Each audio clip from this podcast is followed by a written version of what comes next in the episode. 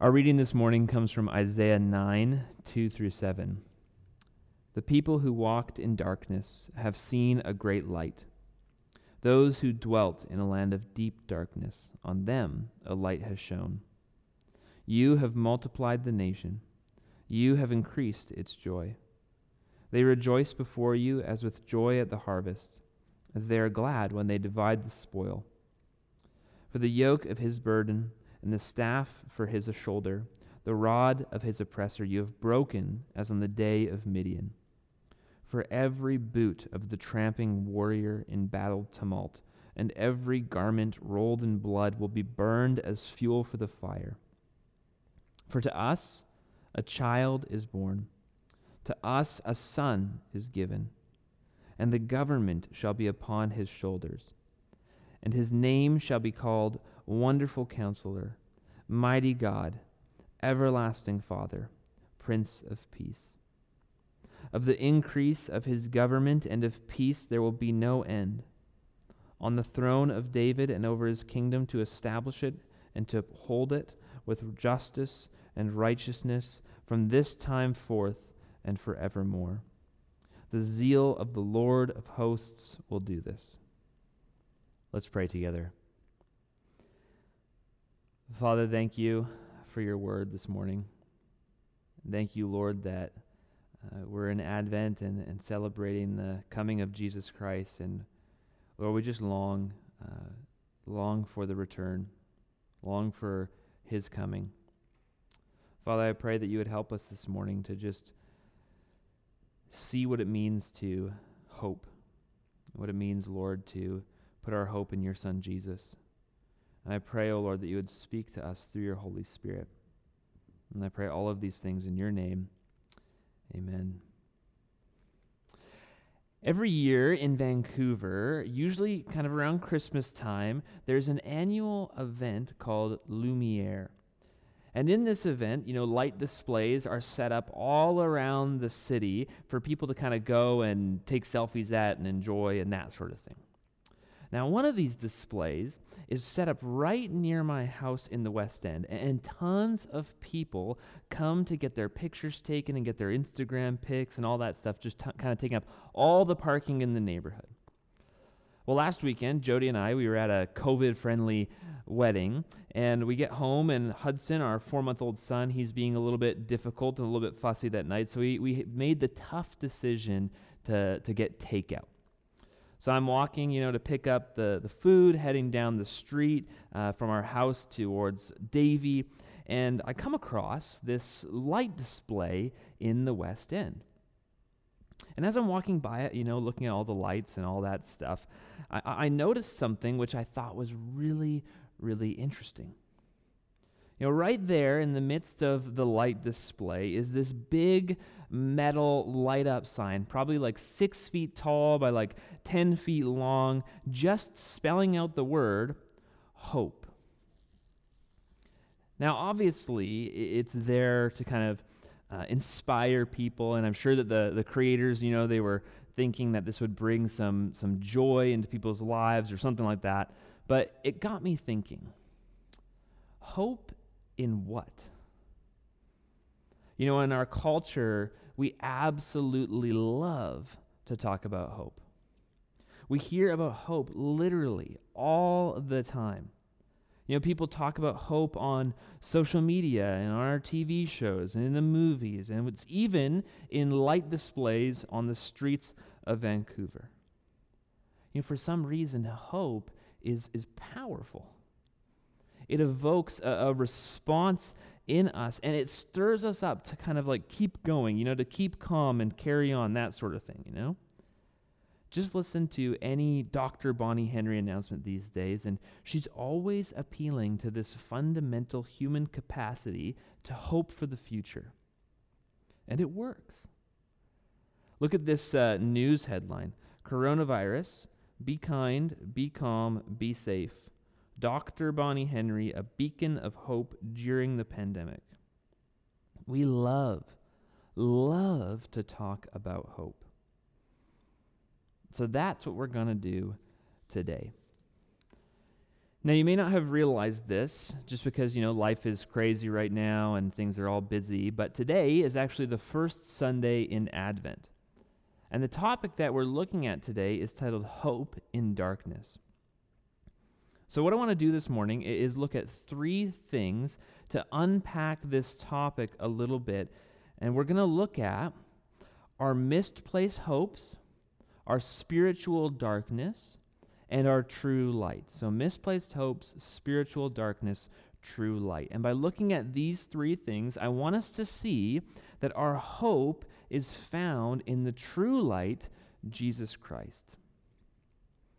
So let's look at our point, first point together our misplaced hopes. Mary C. Lamia, who's a clinical psychologist and a writer for the magazine Psychology Today, says this about hope Hope structures your life in anticipation of the future and influences how you feel in the present. Similar to optimism, hope creates a positive mood about an expectation, a goal, or a future situation. Now, what she's saying is that hope is a, a forward looking thing where we make judgments about the future, and these expectations about what the future will look like actually shape our present mood. So, by way of an example, let's look at an illustration together. Imagine with me you wanted to start a, a business. You've got this great idea, you know, you've thought it all out, you have gone through all the financials, everything like that. You go to the bank, they hear your proposal for this business, and they give you a loan to start it. So you lease some space downtown, you know, you fill it up with your product, hire a few employees, and then you open the doors. And after all this stuff, you are just on top of the world. You know, you're on cloud nine with excitement. You're so happy about this new business. Why? I mean, if you're thinking just logically about this, you really shouldn't be happy at all. You're in debt. You know, you haven't made a single sale yet. You have people relying on you now for paychecks and, and all the stuff and the responsibilities that go with a business. So, if anything, you should be scared out of your mind. But you aren't. Why? Because you are allowing your present mood to be shaped by the future reality you envision for this business. You're excited about it, you know, because you think it's going to be just kind of overflowing with customers and you're going to be like running out of stock and this business is going to be a huge, huge success. And that's what hope is. It's the mood associated with a future reality that is yet to happen. Now, we human beings, we have an enormous capacity to create this kind of thinking in our lives. You know, these days everyone is really hopeful about a vaccine. We're all watching the news, you know, hearing these wonderful claims from Pfizer and Moderna that their, their vaccines are 95% effective. And hearing this, it gives us just a little bit of comfort because we're allowing our present situation to be shaped by our future expectation that coronavirus will end. So we have hope. And we put our hope in all sorts of things. You know, we look ahead at, at, future job prospects just filled with hope because we have our eyes set, you know, on that promotion or that future career. We look forward with, with hope about having a family one day, having kids and grandkids and all that good and wonderful stuff that comes with, with family.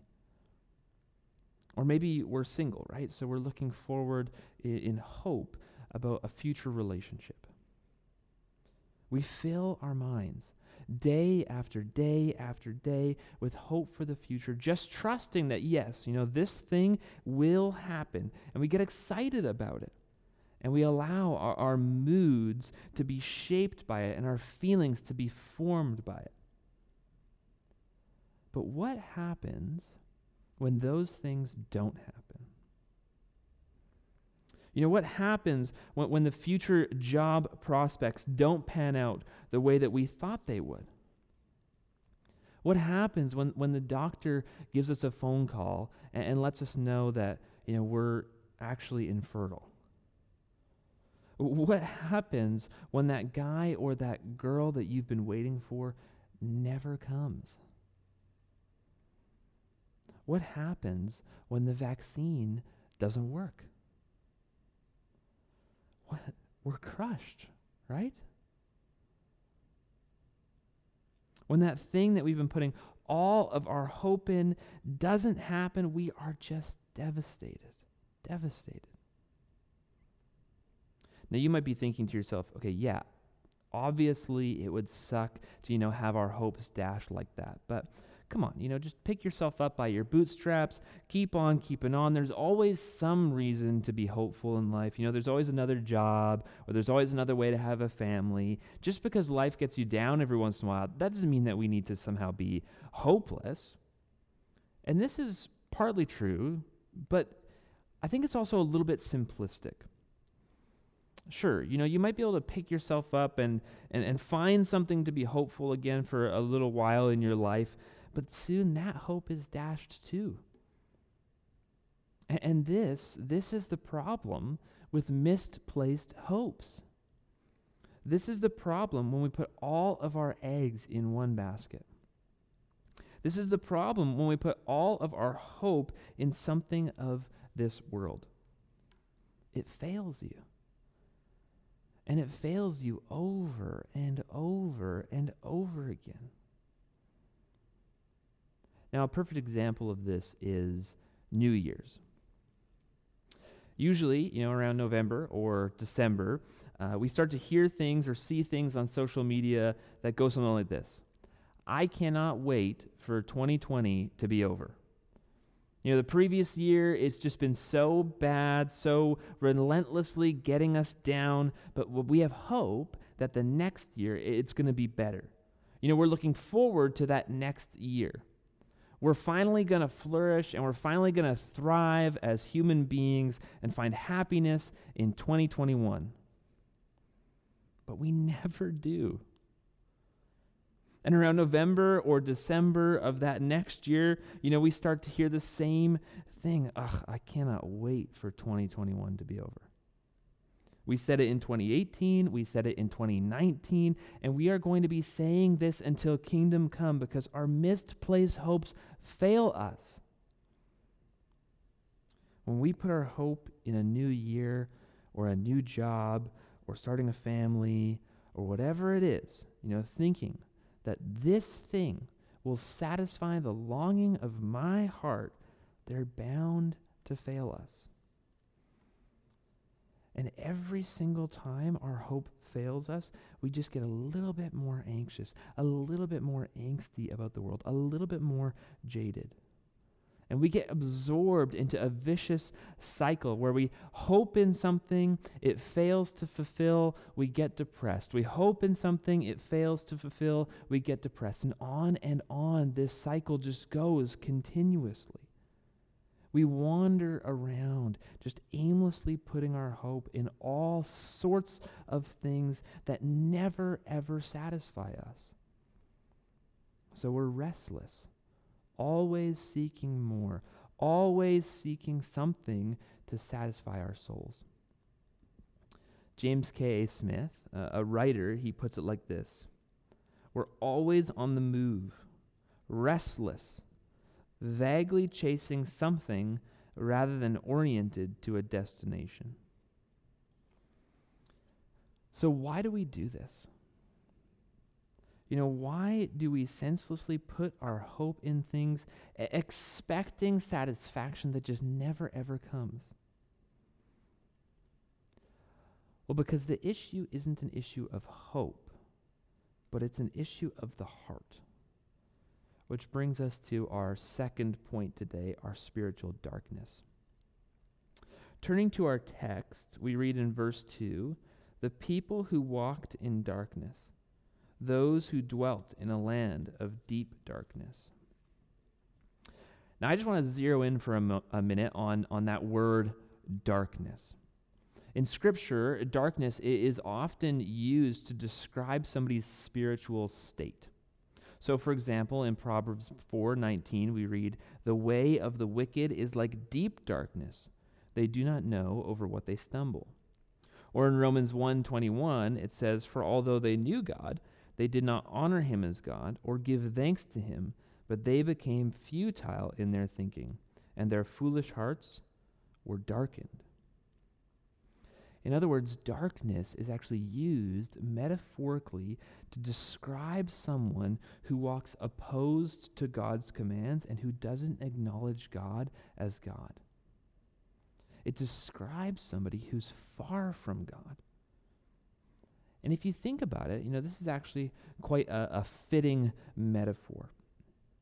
You know, think about the last time that you were in a really dark room. You know, all the lights are off and you just can't see anything, and there's no way to know what's around you. What do you do? What do you do? Well, y- you literally just kind of grope around, feeling for maybe a wall or some sort of ledge, or kind of like cautiously put your foot out in front of you because you don't want to like stub your toe on something because you have no idea where you're going. And this is the imagery that the Bible uses to describe the spiritual state of the wicked.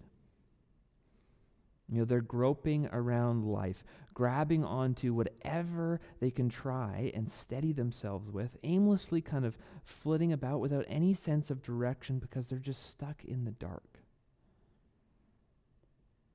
So, where do we stand in this picture? Well, the biblical answer to that question is in the dark. You know, the Apostle Paul, who wrote the book of Romans, who actually used the image of darkness to describe wicked people's hearts, he later goes on to say, For there is no distinction, for all have sinned and fall short of the glory of God. All of us, all of us, without distinction, walk in wickedness. We all sin and we all fall short of the glory of God. We are all in the dark. We all have darkened hearts. We all stand before God just condemned as sinners, lost in the darkness. That's where we stand. Now, some of you may be thinking, you know, speak for yourself, Matt. Like, I'm not in the dark. I don't walk in wickedness. I'm not a bad person. But bear with me for a second here, okay? Just bear with me. Think about how much it hurts when someone lies to you or lies about you, you know, at your office, let's say. Or how much it hurts you when a, a friend or a family member betrays you and it just cuts you to the core. Or when someone steals from you, you know, steals your ideas or steals your property. These things, they hurt us. These things are deeply painful for us, and we know that they're wrong when someone does them to us. But can you genuinely say that you have never done these things? You know, can you genuinely say that you've never lied or, or cheated or, or stolen? Can you say that you are guilt free even by your own standards of what is good?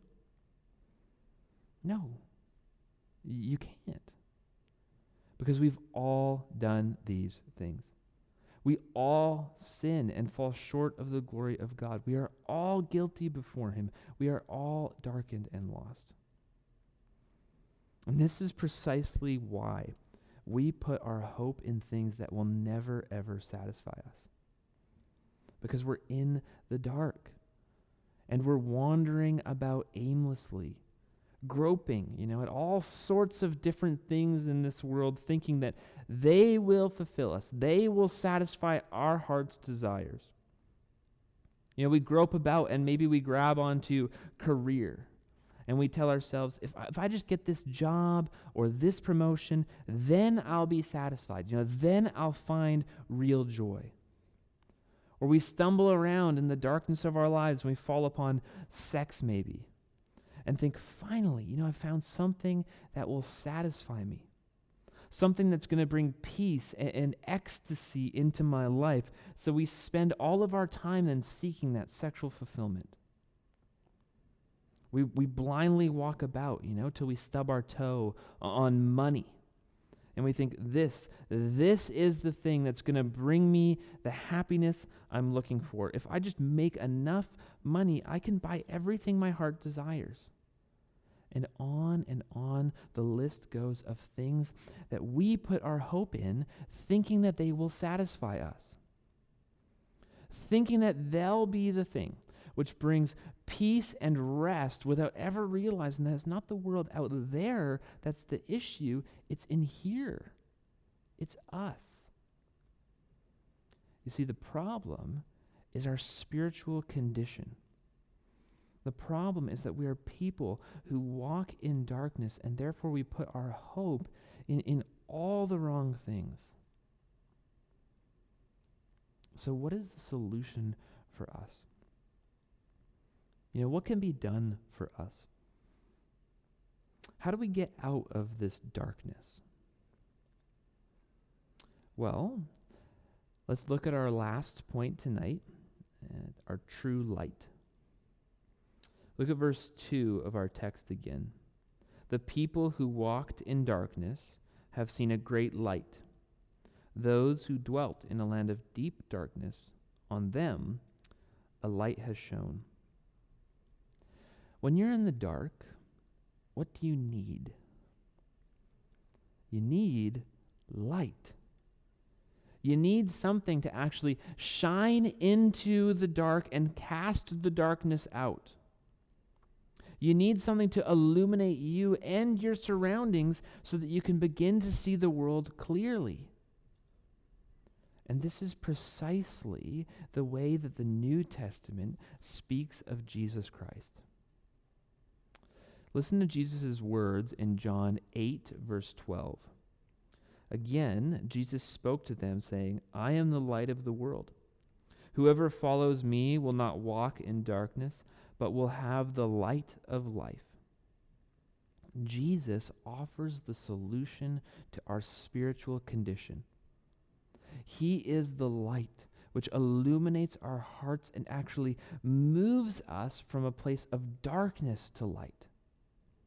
Jesus is the one who shines his light on our life. He is the one who shows us that we are stumbling around in the dark, putting our hope in all of the wrong places, looking for satisfaction in all of the wrong things, and shifts our focus so that we put all our hope in him and his promises towards us. You see, hope isn't a bad thing. You know, we're meant to be people of hope. But when we put our hope in the wrong things, what was a good thing becomes an oppressive force that steals our joy. Our misplaced hopes were never meant to satisfy us. They were never, ever meant to bring us real peace and real joy. Only the true light can satisfy our hearts. And in Advent, we celebrate that this light has come into the world and will come again. As John 1, verse 9 says, the true light, which gives light to everyone, was coming into the world. Every Advent season, we look forward to celebrating the birth of Jesus Christ. Every Advent season, we celebrate the fact that, that His light has shone in the darkness of our lives. Every Advent season, we celebrate the fact that God has made himself known to us in his Son, Jesus Christ. We celebrate that God has made a way for us to be satisfied in him. We celebrate that God has made a way for us to be made whole in him. And this way is Jesus Christ. Blaise Pascal, who was a great Christian thinker and writer way back in the 17th century, wrote a little book called Pensées. And in that book, one of the things he looked at was, was why it is that we as people want to be happy. Listen to what he wrote. What else does this craving and this helplessness proclaim but that there was once in man a true happiness, of which all that now remains is the empty print and trace.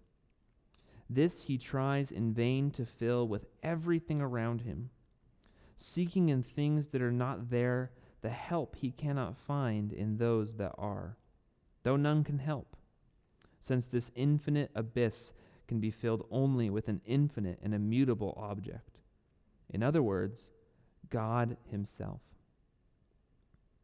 You know, some people have even uh, played with what Pascal wrote here, saying that we have a God sized vacuum in our heart. And this hole, you know, this longing, this desire for satisfaction can only be filled by the God man, Jesus Christ. Now, I don't know where you're at today. I don't know, you know, what your hope is in.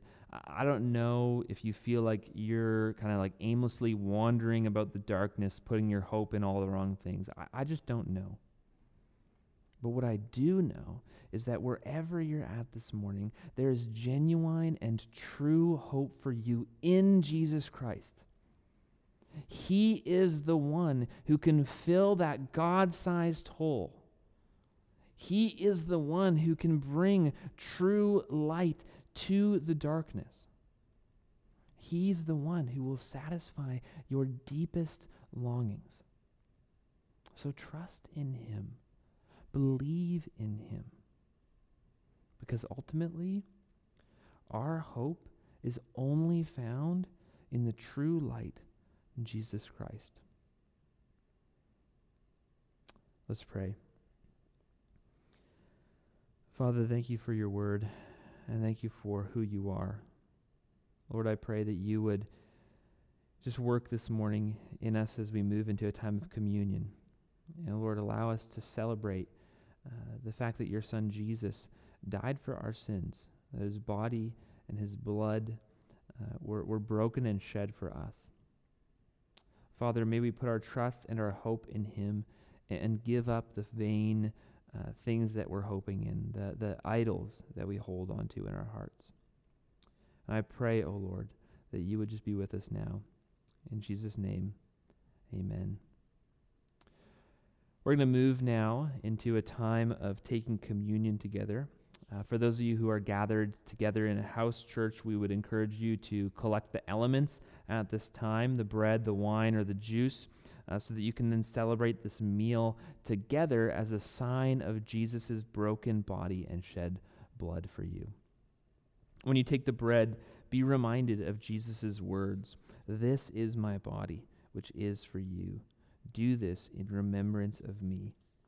And as you take the wine or the juice, remember Jesus' words This cup is the new covenant in my blood. Do this as often as you drink it in remembrance of me. When we participate in communion together, Jesus Christ is present with us through his Holy Spirit. If you're not a follower of Jesus, we'd ask that you not participate in communion this morning. This isn't to make you feel like an outsider or something like that, but it's just because this meal is actually a sign that we've given up our lives to follow Jesus. It's a sign that we believe that He is the true light of the world who takes away all darkness. If you'd like to be a part of this, you know, if you want to follow Jesus, then please connect with us or, or chat with your house church leaders. I'm sure that they would love to chat with you about what becoming a, a follower of Jesus looks like. Let's take communion together.